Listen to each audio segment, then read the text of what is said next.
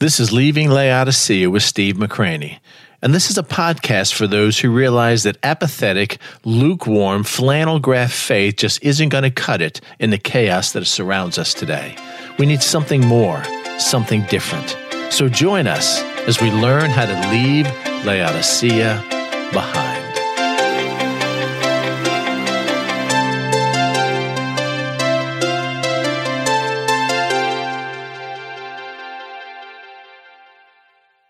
I uh, want to share just a couple things with you before we begin looking at the scripture. Um, kind of looking over the last 18 months uh, to two years, it was amazing. Justice was talking about um, the my utmost for his highest in 2019. And that's right towards the end of that year, COVID hit. Do you remember? And life has never been the same. We had this unprecedented draconian lockdown of our society. We've had a lot of people pass away because of COVID, even in our own church. Uh, businesses have gone out of business. Uh, you go to a restaurant today and it's like half full, and a lot of the fast food restaurants don't even have indoor dining anymore. They can't get people to work. Our government printed billions and bi- trillions of dollars to be able to sustain people. And of course, it had kind of a negative effect. Well, people realized they could just stay home and make more than they could um, going to work. I mean, it's just a it's our nation has really never recovered from the COVID lockdowns and from everything that happened. Those lockdowns uh, by our government still, they still want to institute those. They're still talking about vaccines. They're still talking about another variant of COVID. The um, it's just it's just kind of crazy. We had January 6th. Uh, after that time, we had a contested, many people believe, a stolen election. You know, we had the the same thing happened in 2022. We've had Supreme Court rulings where half the population now, because they overruled Roe versus Wade, says we don't have to follow the Supreme Court anymore. I mean, it's kind of amazing. There was a um, police shooting that took place in Atlanta two days ago, and so they had this night of rage. And if you've looked at the news today, it's like what happened in Minneapolis uh, and Ferguson all over again, and it's like it just never stops. We've uh, gotten involved in a proxy war in Ukraine to the point that we're depleting our own military surplus at an alarming rate. We have drawn down the strategic uh, petroleum reserves to an alarming rate. Um, there's a war brewing over in uh, China right now. They're preparing for war, and we're just kind of rattling sabers, and it seems like it never ends. And all this has happened since 2019. I mean, it's been a crazy couple years, has it not? Absolutely insane couple years. So much so that the trust of many of our institutions has just kind of um, gone by the wayside. If you're a patriot, if you're patriotic, somehow that makes you racist. If you're white, then obviously you have the systemic racism, racism in you, and um, you've been too entitled and stuff of that nature. We've got cities like San Francisco that are passing, I can't believe this, they're actually passing mandates that they're going to pay reparations to uh, anybody who was a black slave like $5 million. I don't know where they come up with that money. And I don't know what percentage of black you have to be to qualify for that. And then give you guaranteed income for the next like 200 years. I mean, excuse me. Uh, do you realize the trillions and quadrillions of dollars we're talking about here? I mean, it's crazy. This stuff's going on. And so I was started thinking about the stuff that we've talked about since all this started, uh, especially over the last 18 months. And we spent a good amount of time talking about the end times because once you see the end, especially from the beginning, you're able to get a bird's eye view of what's going to happen. Therefore, you're prepared for it emotionally, but most importantly, you're prepared for it spiritually. And the only way for us to be prepared for what's happening spiritually is to have an intimate relationship with the Holy Spirit. We, I first started teaching about the Holy Spirit, I don't know, 2015, almost spent a year talking about that. And we've constantly talked about the importance of us having an intimate relationship with that person of the Trinity. You know, Jesus is the one we can most relate to because all the movies are about Jesus.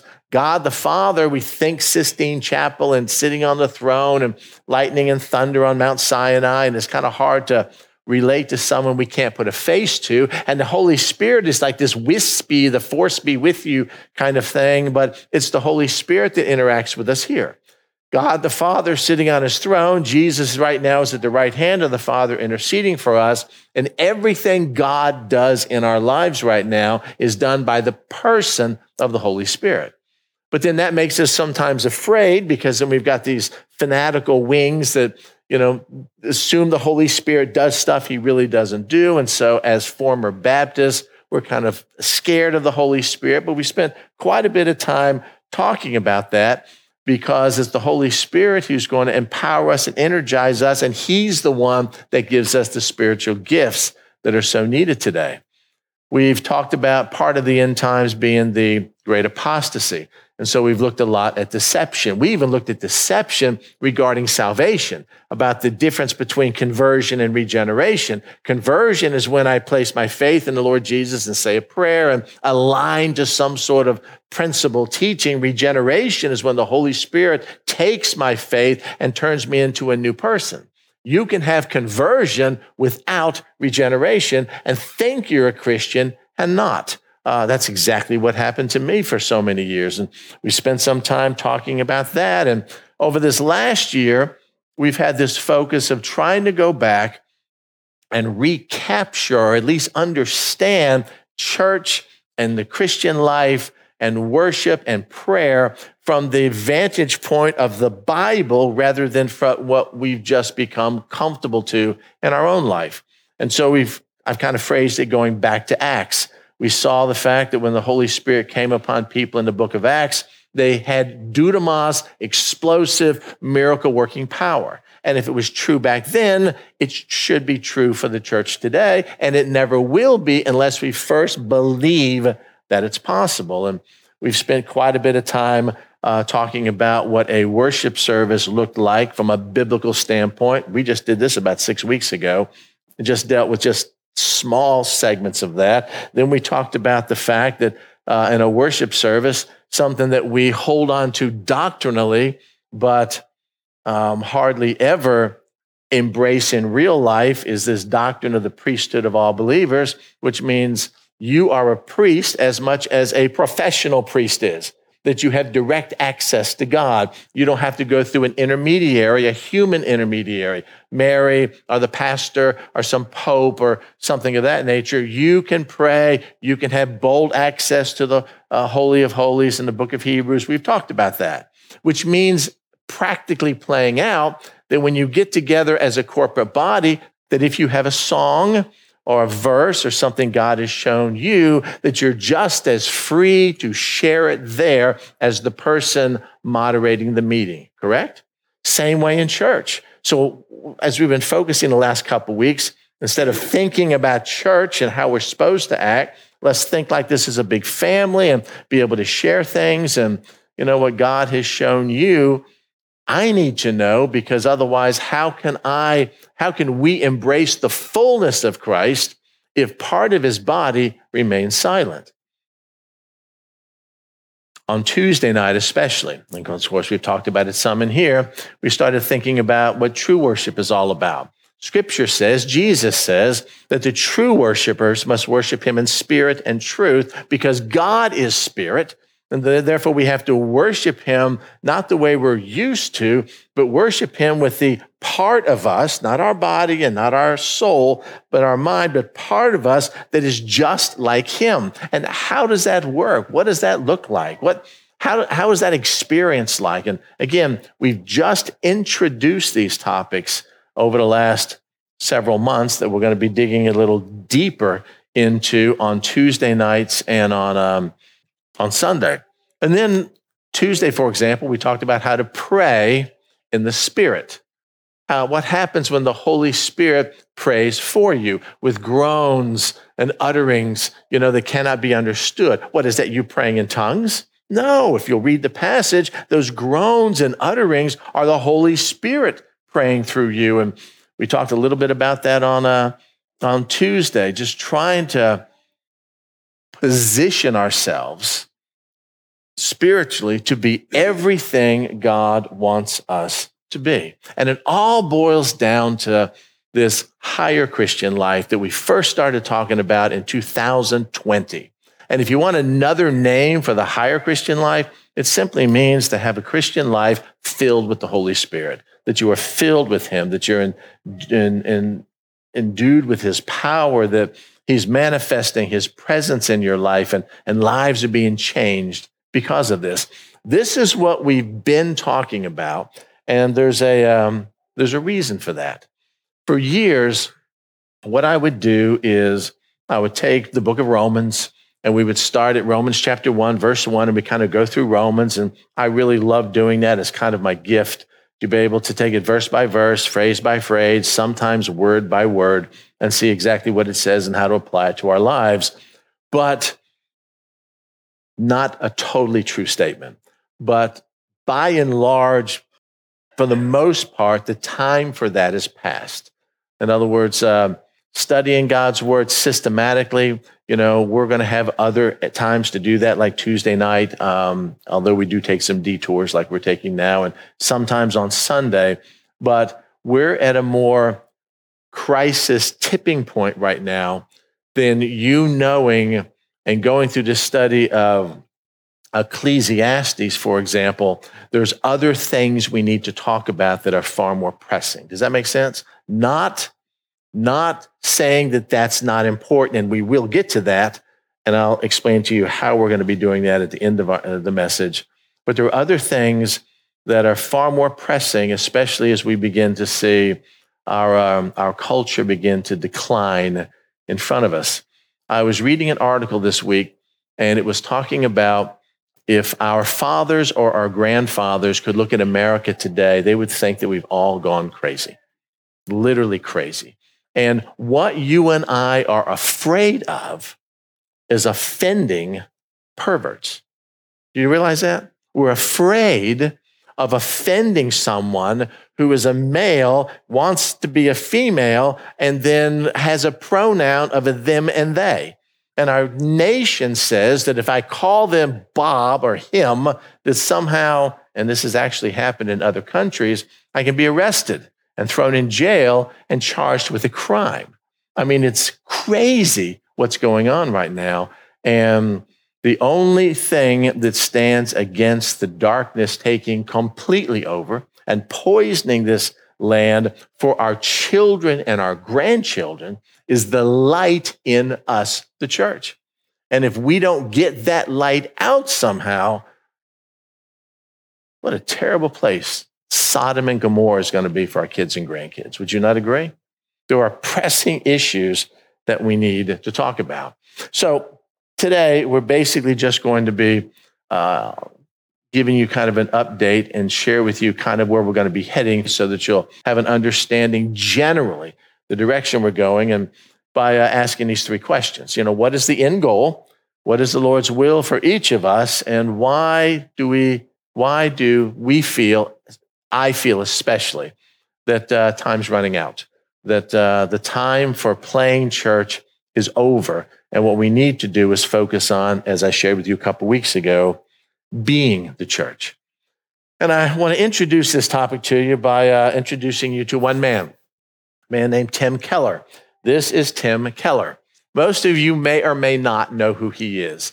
Um, He's a very well known uh, Christian author. He pastors a Redeemer Presbyterian Church in New York City. He founded that church. It went from like 50 people to like 8,000. It has many different campuses. He's a little more progressive than we are. So therefore, he's not, uh, he's not a Paul Washer or some of the guys that, that uh, we kind of follow. But nevertheless, the community, the Christian community at large, Gospel Coalition and stuff of that nature, have his writings. He's written several books that were New York Times bestsellers. I am not at all recommending him. I just want you to know that in Christian circles, in the broad base of Christian circles, he's, uh, he's what we would be known as a heavy hitter.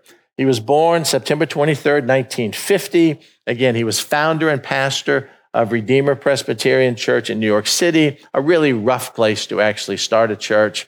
But, uh, but he nevertheless he did, and he's written many books. Uh, three in particular were New York Times bestsellers. I have not read any of these. As I said, Tim Keller is a little more progressive than, uh, than I am. But uh, he wrote The Prodigal God, Recovering the Heart of the Christian Faith, Prayer, Experience Awe and Intimacy with God, and the Reason for God, Belief in the Age of Skepticism. He's very successful, speaks at all the conferences, writes the books, makes probably big bucks, is well known everywhere. And he renounced in June of 2020 that he was diagnosed with stage four pancreatic cancer. I'm shocked from my experience with pancreatic cancer that he's still alive. He's feeble. He's constantly on podcast right now, constantly um, talking about his disease, talking about how it's affecting his spiritual life, and his message from somebody who's five years older than I am, who's been very successful in ministry. His message is this, and these are quotes from Tim Keller. These are quotes from an article that just came out this last week in Church Leadership that says this Despite the pain and fear associated with cancer, Kathy, which is his wife, and I would never want to go back to the kind of prayer life and spiritual life we had before the cancer. Never. Really? Why? Your spiritual, I mean, wasn't your life good? Well, sure, things were good, and God had done amazing things through me, and I spoke and baptized people and wrote books and highly successful. And then all of a sudden, I found out that I had an expiration date.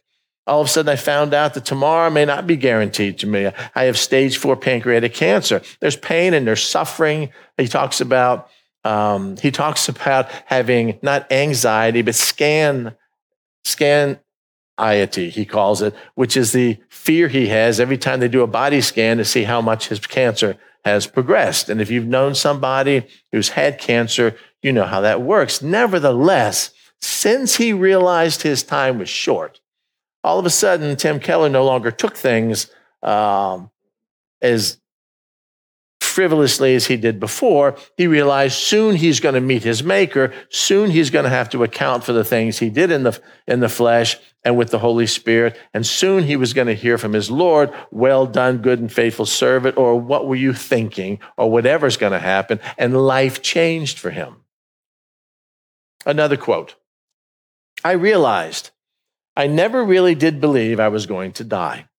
We never really believe Jesus is coming soon. We never really believe tomorrow is going to be any different than today. At some deep level, I just didn't. Looking back on it, I just don't think there's any way to go through the change that happens in you when you know that are really that you really are going to die. Well, what change is that, Tim? The way you look at your time, the way you look at God, the way you look at your spouse, the way you look at everything just changes when you actually realize time is limited and you're not, uh, and that you are mortal and not immortal. Finishes with this. Frankly, summing up his life before and after his diagnosis, I would have lived a better life if I, if I had come to this realization sooner. I'm closer to where I should have been most of my life. I am closer to where I should have been most of my life because I realize life does not rock on forever. I don't have days to waste. I can't frivolously do the things that I want to do, that the day of reckoning is coming. This is one blessing that happens when we understand that nothing lasts forever, to quote the Keith Green song, except the, the grace of God, and also living in the realization and the expectation that Jesus is coming soon. Or um, the world situation is getting so chaotic that it sets the scene for Jesus coming soon. Or God's judgment on our nation is imminent to the point that maybe life will be different than we've ever known it before, or whatever you want to fill in. We have a tendency of believing that life is always going to be like it is now. I did until this last five years. And it's like it's it's on this collision course with something, and it doesn't seem like we can do anything to stop it. So, where are we right now? Where are we prophetically right now? I'm going to give you just three sections of scripture. I'm going to just read a few of these verses. I want you to go home and read them yourself to get a general idea of what's happening in our culture, in our nation, what's happening, what's happening to everybody on the planet right now based on what God's word says. And the first one, of course, is Matthew chapter 24. And we're not going to be talking about verse 15 and following that deals with this great tribulation. What we're going to be talking about is some of the things that happen prior to that. You know, if you understand end times eschatology, you've got the event we're looking for is this, you know, tribulation period happening, the 70th week of Daniel. We don't, uh, uh, we don't know really when it begins. Some people think it begins with the rapture of the church. The rapture of the church could happen prior to that. There's biblical support that the rapture of the church won't happen until the midpoint of the tribulation period, which is not a real pleasing thought um, uh, for a lot of people. We do know what happens at the midpoint of the tribulation. The Antichrist sits down on the Bema seat and demands to be worshiped as God. God then pours his wrath out. The last three and a half years are horrific. It's actually the last three and a half years that are known as the Great Tribulation period. And so, you know, we know that's coming, but what we don't realize is that in order for that to completely come to fruition, there's a certain things that have to take place. Number one, Israel has to be back in the land. And you know what? After 2,000 years, they are. May 14th, 1948, and they're the center of turmoil continuously. We also know that um, there has to be a, a, a movement for a one world government. We do know that there has to be some sort of movement towards a cashless society because eventually people will have to take a mark or some sort of symbol uh, that represents the Antichrist in order to buy and sell. Nations are moving into digital currency. I don't know. I don't know. I can't tell you the last time I used cash for anything. Um, it's, I mean, we're, we're already there. I remember when credit cards came out way back when these old country preachers would be talking about pretty soon, no cash anymore. And it looks like that's that's happening right now. There's a lot of things that need to take place. One of the things that has to take place is Israel, of course, at some point in time will have to make an agreement with the Antichrist for its safety because of its um, the, the dangers against it because the United States is not going to be there to be the protector of Israel anymore, which means for us during the period prior to the tribulation that America has to be downgraded to maybe a no longer a huge world player. And I don't know if you've been noticing, but those chess pieces are getting set up in an alarming rate right now to be able to happen. Matthew chapter 24. Let's just read the first 14 verses.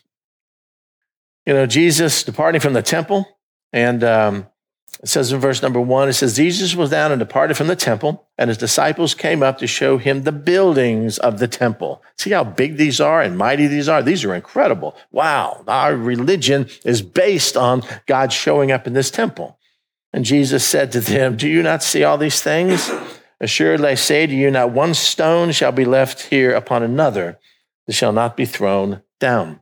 That was cataclysmic to them. They could not understand how the Jewish faith could exist without a temple. And here Jesus was saying everything they revered, everything that was built, this is Herod's temple, by the way, uh, would all be destroyed. So privately, they took him off to the Mount of Olives in verse number, or they talked to him at the Mount of Olives, verse number three. Now, as he sat on the Mount of Olives, his disciples, and when we get to Mark, we find out that those disciples are specifically uh, Peter, James, John, and Andrew, the inner circle came to him privately, saying, Tell us when will these things be? What will be the sign of your coming and of the end of the age? And as I've shared with you a dozen times, Jesus answers that questions, these three questions in Matthew chapter 24, but he doesn't delineate question one, question two, and question three. He lumps them all together and gives us kind of a chronological uh, detail of things that are going to happen. These things that are happening right now in the beginning are happening, being fulfilled today. Verse 4 Take heed that no one deceives you. For many will come in my name, saying, I am the Christ, and will deceive many. Many will come and say, This is what Christianity is. This is what Christianity believes. And we find right now the church splintered in a million different ways. Some, the church, some of them hold on to biblical orthodoxy and it's okay to ordain women. It's okay to ordain gays. If you, if you see some of the articles that I get daily of things that are going on to churches right now where they'll have a worship service and bring a drag queen out, a transvestite drag queen out to basically give the little message to the kids that are up front under the auspices of some Episcopal church or Lutheran church or something of that nature. It is absolutely horrific and it's happening all the time with increasing intensity.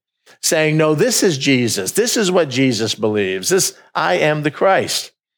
Verse 6, you will hear of wars and rumors of wars. Oh, yeah. We're closer now to World War III than we have been in a long time. We have the, uh, other than us, I would assume, the most powerful nuclear nation threatening almost daily to new, use tactical nukes in Ukraine. If we keep sending arms to them or NATO keeps sending arms to them, we have China rattling its saber, getting ready to. Uh, uh, invade Taiwan. Israel can be invaded at any time right now. It's absolutely a crazy time to live in. We're in the middle of this, trying to mitigate as the guarantor of everybody's safety, and we're finding it's even increasing. Wars and rumors of wars. See that you're not troubled, for all these things must come to pass, but the end is not yet. For nation will rise against nation and kingdom against kingdom, and there will be famines and pestilence is plural, and earthquakes in various places. When it talks about nations, it's talking about, uh, it can also mean ethnic groups and kingdoms and stuff of that nature. And we find all this going on, and Jesus says, this is just the beginning of labor. It's just the beginning of birth pains. The New King James uses the phrase sorrows, but it means the sorrow that comes from the pain associated with childbirth. You women who have had children know exactly what it's like. You husbands only think, us husbands only think we know what it's like.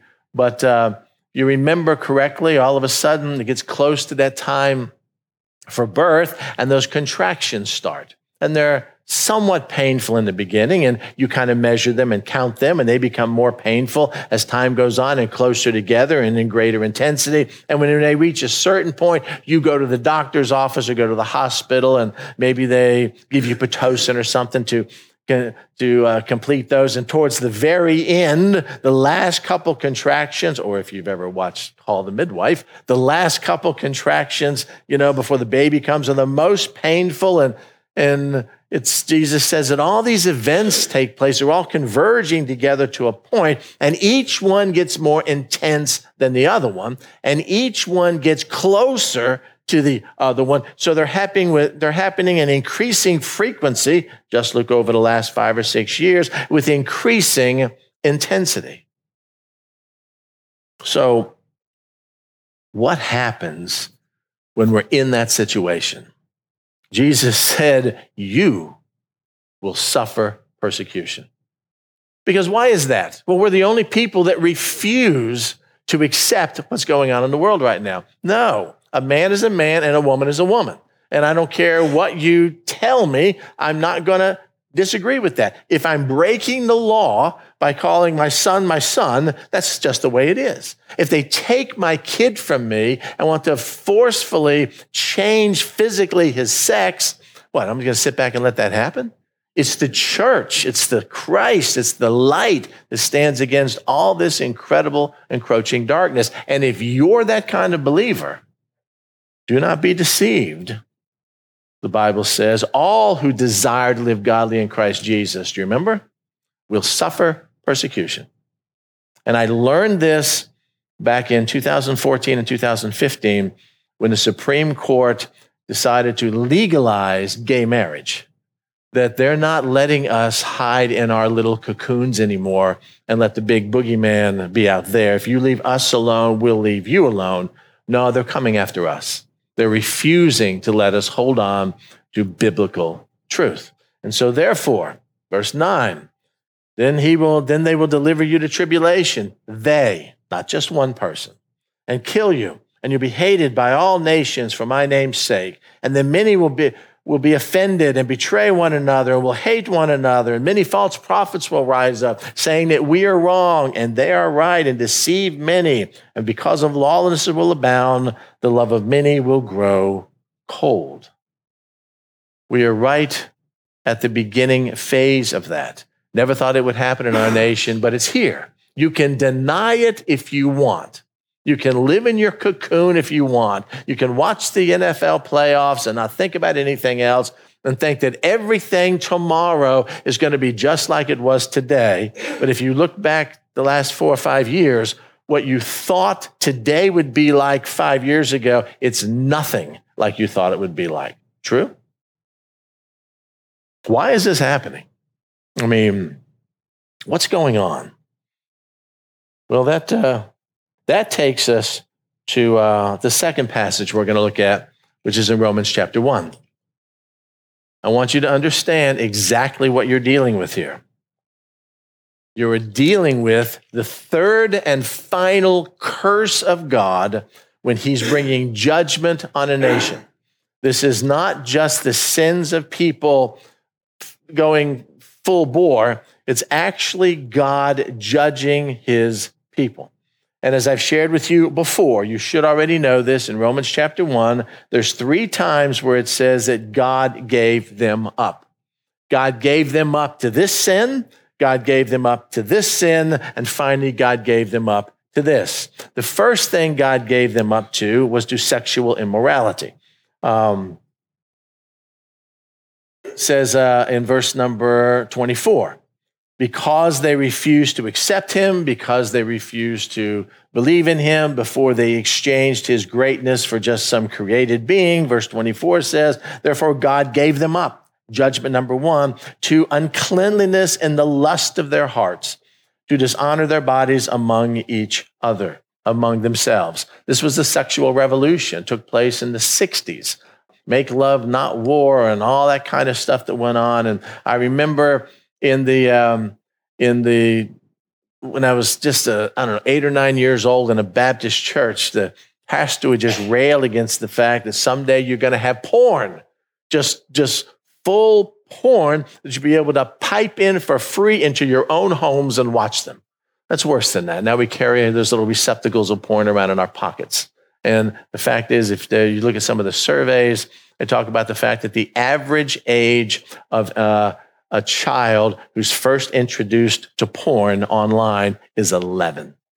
11, whether they're Christian or not. And it's addictive and, and it's not, we don't even care about anymore. Many Christians just go to movies anyway that have full frontal nudity because, hey, the story's real good. I don't really care. And it's a curse of God that came. And we saw it happening in the 60s and it played out in the 70s and 80s, the music videos and stuff of that nature. And then all of a sudden, in the late 90s, the second curse took over. That's in verse number 27. It says, likewise, the men also, I'm sorry, uh, verse number 26. It says, for this reason, God gave them up to vile passions. Well, these are not passions for each other, you know, sexual lust. Now these passions are homosexual in nature. It gave them up to vile passions. For even their women exchanged the natural use uh, for what is against nature. Likewise, also the men, leaving the natural use of the woman, burned in their lust for one another, men with men, committing what is shameful and receiving in themselves the penalty of their error, which was due. Back in the 50s, you know, you had um, um, Rock Hudson and a couple of the other actors that came out that they were kind of gay, and oh, it was a big scandal. I had no idea. Now it's like if you're not gay, there's something wrong with you. If you're not bisexual, what's wrong with you? And you're gay or bisexual or transsexual or pansexual or whatever sexual you want to be. And it's the way of life right now. And if you say anything against it, you're wrong. There's something wrong with you. You're homophobic, homophobic, you're a racist, you get canceled. It's terrible. It's a curse from God. And out of nowhere, what used to be talked about in a closet all of a sudden is paraded as natural. It's just what life is. Matter of fact, you read some comments of movie stars who had uh, have their children. Hey, are you um, given birth to a boy. Well, I'm not really making that decision yet, whether he's a boy or not. I'm going to wait until he gets older and let them or it or whatever decide. Really? And this is the stuff that's just, it's a curse. And then over the last five or six years, there's been this, this word called narcissism, where it's like the number one searched word, by the way, in 2022 narcissism and everybody's a narcissist and gaslighting and, and all this kind of stuff. And you wonder, what is this narcissistic? How can people be so cold and only care about themselves and, and be that way? It's a curse. It's a depraved mind. People ask me, what is the definition of narcissism? And I want to tell you what it is. I'm going to read it to you right here. Verse number um, 28. Here is the definition of this curse of God, this mental illness that is taking over our culture and all our institutions. And even as they did not like to retain God in their uh, retain in their knowledge, God gave them over to a debased, reprobate, perverted mind to do the things which are not fitting. So that's in their mind now. And now, because it's in their mind, they're actually acting out things that are not fitting. So describe to me what a narcissist is. Sure. They're being filled with all unrighteousness, sexual immorality, wickedness, covetousness, it's greed, maliciousness. They are full of envy, murder, strife, deceit. They're evil minders. Evil minded, they are whisperers, backbiters, haters of God, violent, proud, boasters, inventors of evil things, disobedient to parents. Then the unwords, undiscerning, untrustworthy, unloving, unforgiving, unmerciful, who know the righteous judgments of God that those who practice such things are deserving of death, yet they don't even care. They, their minds are seared that they only not only do the same, but also approve of those who practice them. Is there a cure from narcissism? Sure, Christ. But a narcissist will almost never come to Christ because they refuse to believe there's anything wrong with them. And in order to come for salvation, you first must realize you're lost. This is a mental illness that is permeating every fiber in our land right now in your families, in my families, and the people that we meet and the people that we work with. It is a horrific place we're at right now. And there's no end up in sight. It doesn't talk about an antidote. It doesn't talk about how, you know, things can change. What it talks about is things are going to get worse and worse and worse and worse until Christ finally comes. Last one, Revelation chapter 6. It's four horsemen of the apocalypse. You know these passages. Basically, um, teaches the exact same thing. Here's what happens to a society when it's all getting to the point that Christ is soon to return. We don't know when he's going to return, but we know things have got to be far more cataclysmic than they are now. And we're heading as a nation, as a culture, we're heading off the cliff faster than I, I even thought would happen. Chapter six. Revelation. Now, when I saw the Lamb open one of the seals, and I heard one of the four living creatures saying with a voice like thunder, Come and see. Now, he's opening these seals, and these things are happening worldwide. There's precursors of this, precursors of this happening now. And I looked, and behold, a white horse. And he sat on it had a bow, and a crown was given to him. And uh, this is a Stephanos crown. This is a like a crown you get if you win a prize. This is not a ruling diadem. This is not Christ. This is the Antichrist. This is deception. And he went out conquering and to conquer. Deception, Jesus said, is the first thing that would happen. Then all of a sudden there would be wars and rumors of wars. That's horse number, uh, that's the second seal, the second horseman. Verse three. And when he opened the second seal, I heard the second living creature say, Come and see.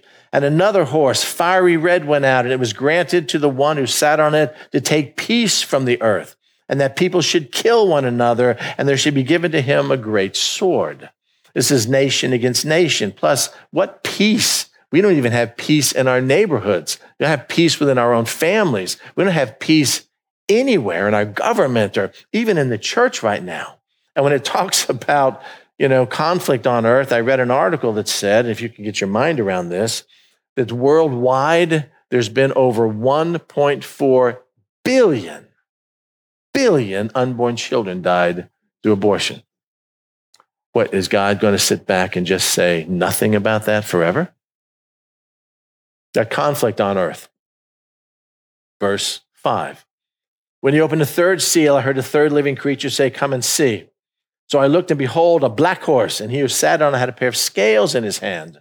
And I heard the voice in the midst, uh, and I heard a voice in the midst of the four living creatures saying, A quart of wheat for a denarius, and three quarters of barley for a denarius, and do not harm the oil and the wine.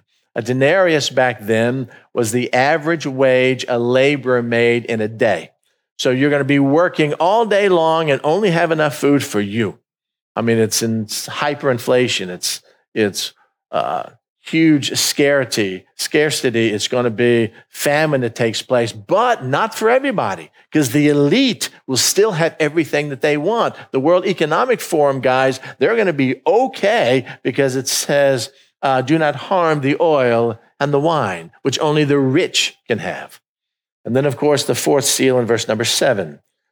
Verse number uh, says, uh, When he opened the fourth seal, I heard a voice of the fourth living creature saying, Come and see.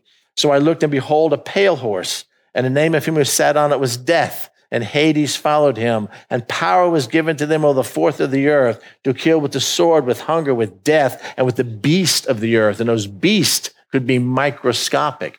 This is the pestilences that Jesus was talking about. We've come through COVID and now there's this going on. And, you know, there's these genetic viruses that are being made by man and unleashed on populations at this time. There's all the problems that people are experiencing from taking the vaccine and stuff of that. And it's an, it's an incredible turbulent time that we're living. Wasn't like this five years ago, but it's just come upon us. Bam, bam, bam, bam, bam. Can you see it? So, where are we right now?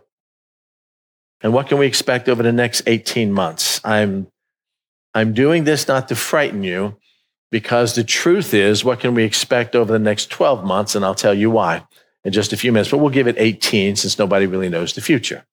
Here's what you can expect you can expect economic turmoil. I will show you why in just a few minutes. Inflation, possibly even hyperinflation. You can expect deception and falsehood and lies. Do you believe anything the media tells you?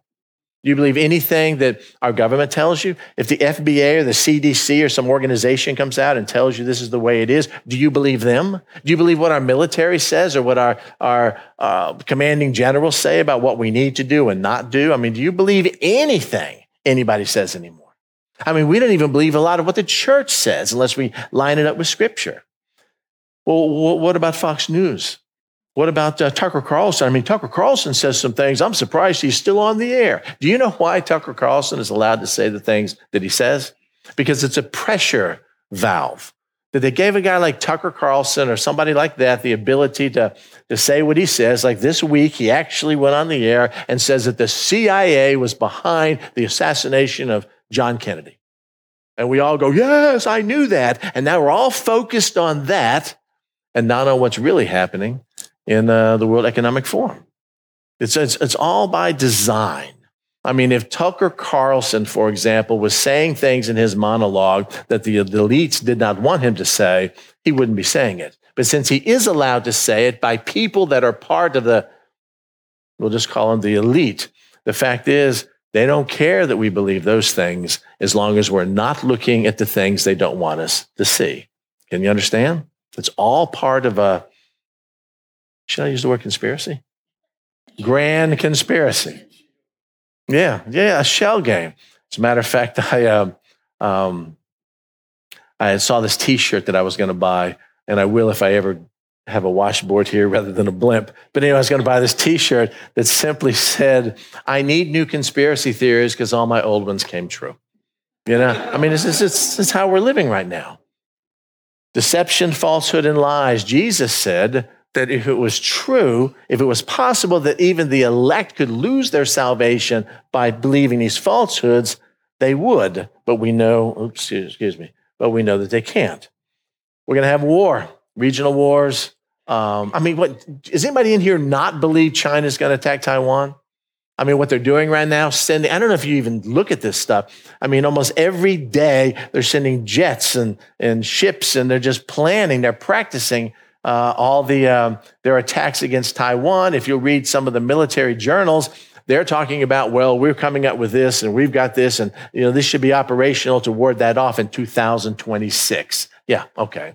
They're practicing in 2022 and 23 for an invasion in 2026. What's going to happen when that happens? We've agreed to what, go to war against China on the other side of the world. And at the other time, we're already at war, a proxy war with Ukraine, with, and, and we're depleting our bullets and bombs and Patriot missiles at an alarming rate. Just read the reports and our strategic uh, petroleum reserve. I mean, it's almost like it's by design to cripple us so we're going to be unable to fulfill our obligations.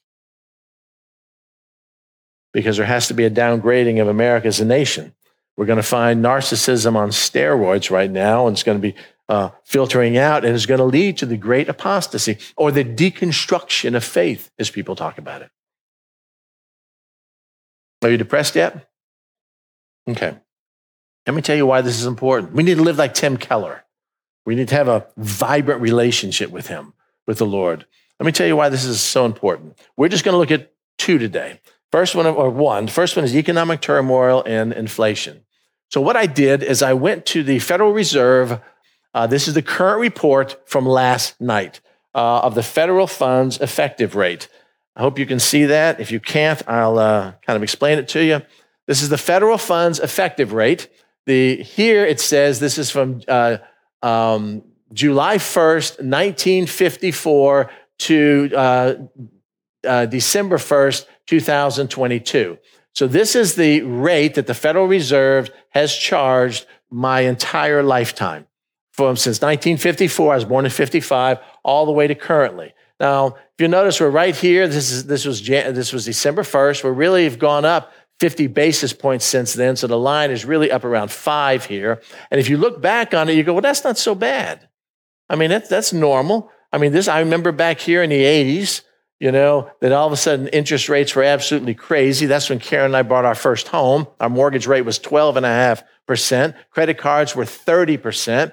The interest rate absolutely went up to almost 20% that they were paying. And, and if you'll notice here, this is just our history. Back in 1955, it was maybe 1%, and we're about here right now, and that's not too bad. We get over here and we have the, the 2008 debacle, and all of a sudden we pumped trillions of dollars into the economy in order to uh, let these businesses that were too big to fail not fail. Then the government has to somehow pay interest on all these T bills that they did in order to do that. So they lowered the interest rate to zero. And we had this big housing boom here that took place, and money was so cheap, and they invested in the stock market, invested in Bitcoin, and it became kind of crazy. And then all of a sudden, things began to change, and uh, the rate kind of went up and it dropped down here a little bit, and now all of a sudden it's on the rise. Okay, that doesn't look so bad, does it? Until you listen to what the reporters say. And here's what they say it looks like, it looks like we're heading into a recession. Although we, we're going to redefine, you know, redefine recession. It's not uh, two quarters of a negative uh, a GDP. It's now three. And so you don't want to look like it's a recession, but we look like we're going into recession, but it's not going to be real bad. And what we're going to do is have a soft landing. We're going to go into recession and have a soft landing. Just this week, um, Google, Amazon, Microsoft, um, Party City just went out of business. I can't remember some of the other companies have talked about laying off between 10 and 18,000 employers, employees. And so all this stuff is happening, but it's not really in a recession. We're just going to, to kind of go through a soft landing until you look. And again, if I went, I, sorry, I couldn't do this. If I went to edit graph here, and what I'm doing is I'm doing looking at the percent here, uh, not seasonally adjusted. And if I if I went to edit graph here and I looked at another uh, graph, which simply says the change in the interest rate over a one year period. This is what it looks like. Now, that's a different picture. Throughout my lifetime, there has never been more than a 1% or marginal change in the federal effective rate. Even back here when the interest rates were way up here, they marginally changed them because there was no panic situation until right here. This is not, let me, let me give you a close up of that so you'll see. This is not, never happened in the last 70 years. This is not uh, a soft landing. This is trying to keep your plane from flying into a mountain, pulling up as hard as you can. This is where depressions come from. This is, I don't know what to do. We don't know how to stop this. Life is getting crazy right now. What are we supposed to do? And this is the direction we're heading right now. By the way, it's, it's 50 basis points higher now uh, than it was when this graph, which was as of uh, uh, December 1st, 2020, it's getting bizarre. Can you see this? This is just the economic thing. Uh, if I go back, I want you to notice that not in the history of our lifetime, since 1954, has anything even remotely looked like this. And that's where we are right now, going even higher. By the way, has that stopped inflation? No. No, it's going to have to go higher and higher and higher. And the reason why, that's the effective rate, is because we have something called fiat currency. Um, I want to try to explain this to you as best I can. I have a $1 bill and a $20 bill and a $100 bill. By the way, in case you're interested, each of these are worth nothing. Nothing. There's a, we'll take a hundred. The only difference between a hundred and a one is got different number printed on it. And there's an agreement among us that this is technically a hundred times more valuable than this is. But in reality, this is worth nothing. Nothing. It's not based on gold. It's not based on silver. It's not based on any asset. It's based on my belief and the full faith, fidelity, and trustworthiness of the United States. That's kind of waning right now. You know, I can't eat this. I can't plant it in the ground and grow anything. If I wanted to start a fire, it's not going to keep me warm very long. But we have an agreement that this buys something, this buys 20 more of those things, and this buys 100 of those. So what happened? Oh, let me show you this one. This is even better. There it is. Here's a quarter. A quarter is worth one fourth of these. Prior to 1963, these quarters were actually 90% silver. They were actually based on something, some silver. And we can't have that happen because if we all of a sudden have to base our currency on some asset, then we can't have any more currency than we have assets to back it up. And the governments can't live like they want to live that way. And so they basically quit making these in 1963. And now they have some alloy in here and copper and all the kind of stuff is really not worth much. But if you get a 1963, um, Roosevelt quarter, the silver, I checked this as of last night, the silver value in that quarter is worth $5.43 today. It's called junk silver. And if you don't have any, you might want to get some because it's going up in price like you can't believe. And so here's what our government does. Uh, Tim works at a, uh, has a transmission shop and I have a car that needs some transmission work. So I go to Tim and I say, Tim, how much is it going to cost to get it fixed? He says, $1,500. So Tim is willing to take 15 of these sheets of paper with 100 on them in order to do what he does physical work. He puts hard assets into my car and I give him 15 of these. He only accepts that because he believes, like I believe, that there's some value in this because there's so many of these chasing so many products and, you know, that's what happens. So here's what our government does. Our government says, you know what? Um, we need to, um, we need to make sure that people st- still vote Democratic at the next election. COVID is hit. We don't want people to be hurting anymore, so we're going to double people's child care credit. We're going to give everybody like like $4,000 in free money. We're going to send billions of dollars to Ukraine. We're going to, we're actually going to send foreign aid to Israel to guard against the Palestinians. And we're going to give money to the Palestinians to fight the Israelis. And we're just going to send the money out like crazy and nobody's going to stop us. And so we crank the printing presses up. And so all of a sudden, there's this trillion and that trillion of dollars that are added to the national debt, $31 trillion right now. And so there's more of these dollars chasing fewer products. And so all of a sudden now, Uh, Tim says, you know, I, I got this guy's, I, am only doing one transmission this week. Yeah, uh, this guy wants to give, will pay me 2000 you only pay me 15 I'm going to take the $2,000 over here. Well, that's inflation. Prices are going up. No, prices aren't going up. The value of the dollar is going down. We all know this. But this should show you we're on a collision course, a crash course to bring a, a reckoning to our nation. I can go far more into that, but I won't. Uh, reckoning in our nation right now to bring us to our knees by design. I mean, come on. Uh, McDonald's is hiring a fry cook for almost $40,000 a year. A guy at a college, a guy at a high school with no education goes in there and flips fries and makes $18.50 an hour. What, in what world does that happen? You know what I mean? Well, it has to happen that way because things are expensive right now. Uh, you can't even get an apartment. You know, I, I, can't imagine what it'd be like to be a newlywed. We're newlywed. We want to go get an apartment, and the rent is sixteen fifty a month. I mean, who of us that are maybe thirty plus? I mean, come on, sixteen fifty a month is a massive house payment, and you're getting just a little one bedroom apartment.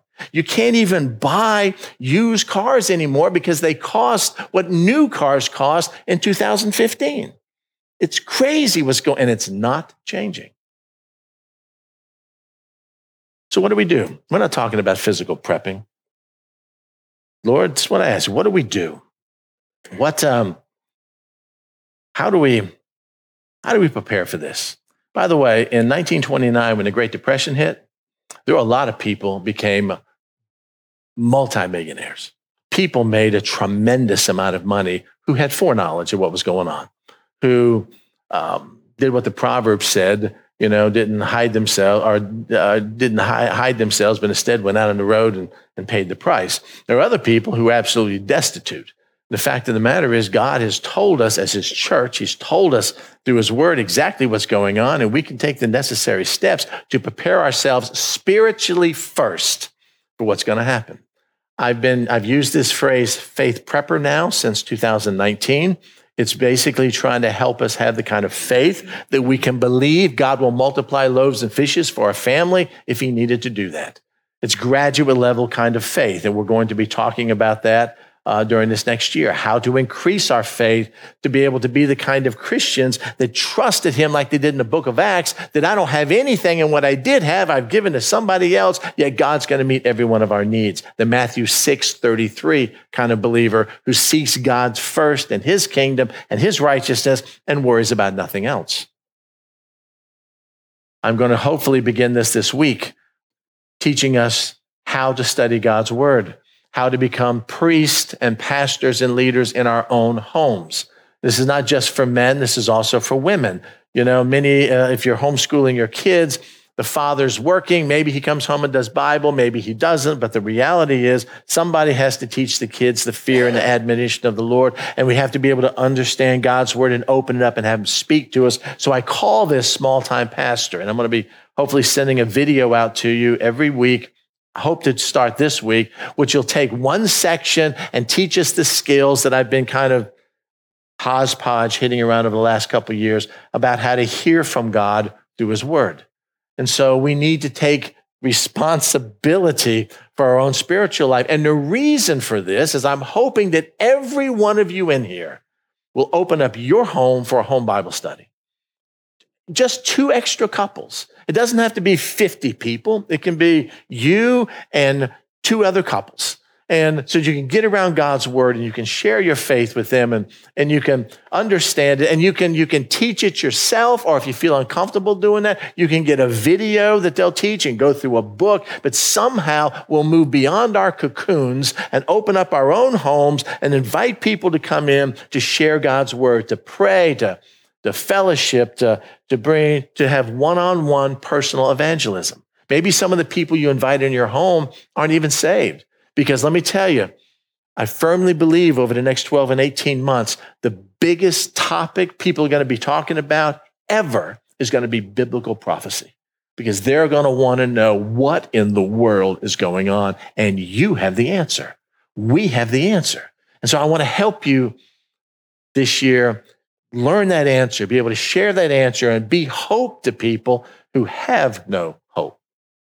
We have those answers, but unless we have the boldness and the knowledge and the desire and the Holy Spirit in us to empower us to share those answers, then the people who come to us with questions are going to be left hanging because it's time for each of us to take responsibility for our spiritual lives.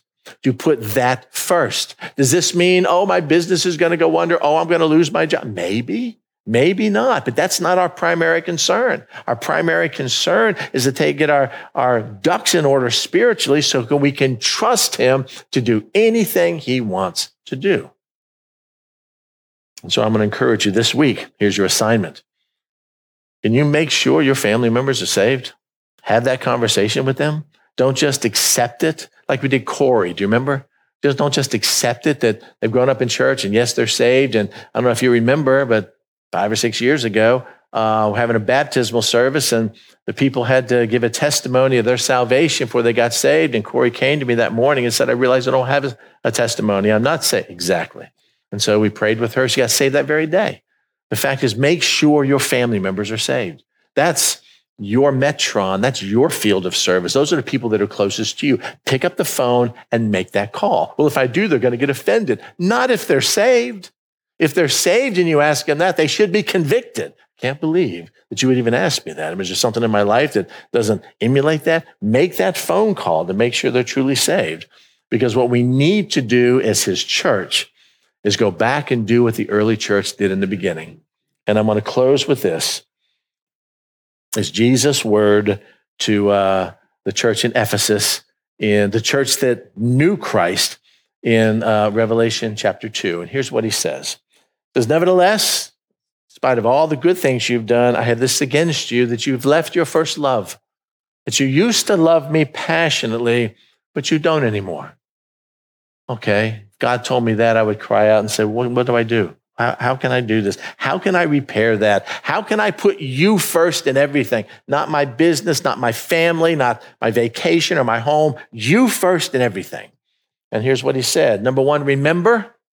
Number two, repent. And number three is do the first works. You need to remember from where you've fallen. You need to remember who you were and what you were, the one to 10 metric. Remember when you were a 10, when you were closer than you've ever been before in your life. And then repent of whatever it is that has got you where you are now. And then turn around on that repentance and do the things you did in the beginning. Why? Well, otherwise, I'm going to come to you quickly and you ain't going to like it. We'll just leave it like that. Unless you repent. Judgment is coming unless we repent. Because things are not going to get better. Things are only going to get worse. And so if the darkness gets darker, then the light in us needs to grow brighter. True? means we need to maybe do something we feel uncomfortable with, like coming to a Bible study on Tuesday, or starting a Bible study on Tuesday, or spending some time not watching TV or on Facebook or playing video games or whatever we do and spend some time in God's Word. But I don't know how to study God's Word. I'm going to teach you how to do that and slowly grow to be the people He wants us to be, to use us as He brings this world to a close. Amen? So be encouraged. Let me pray.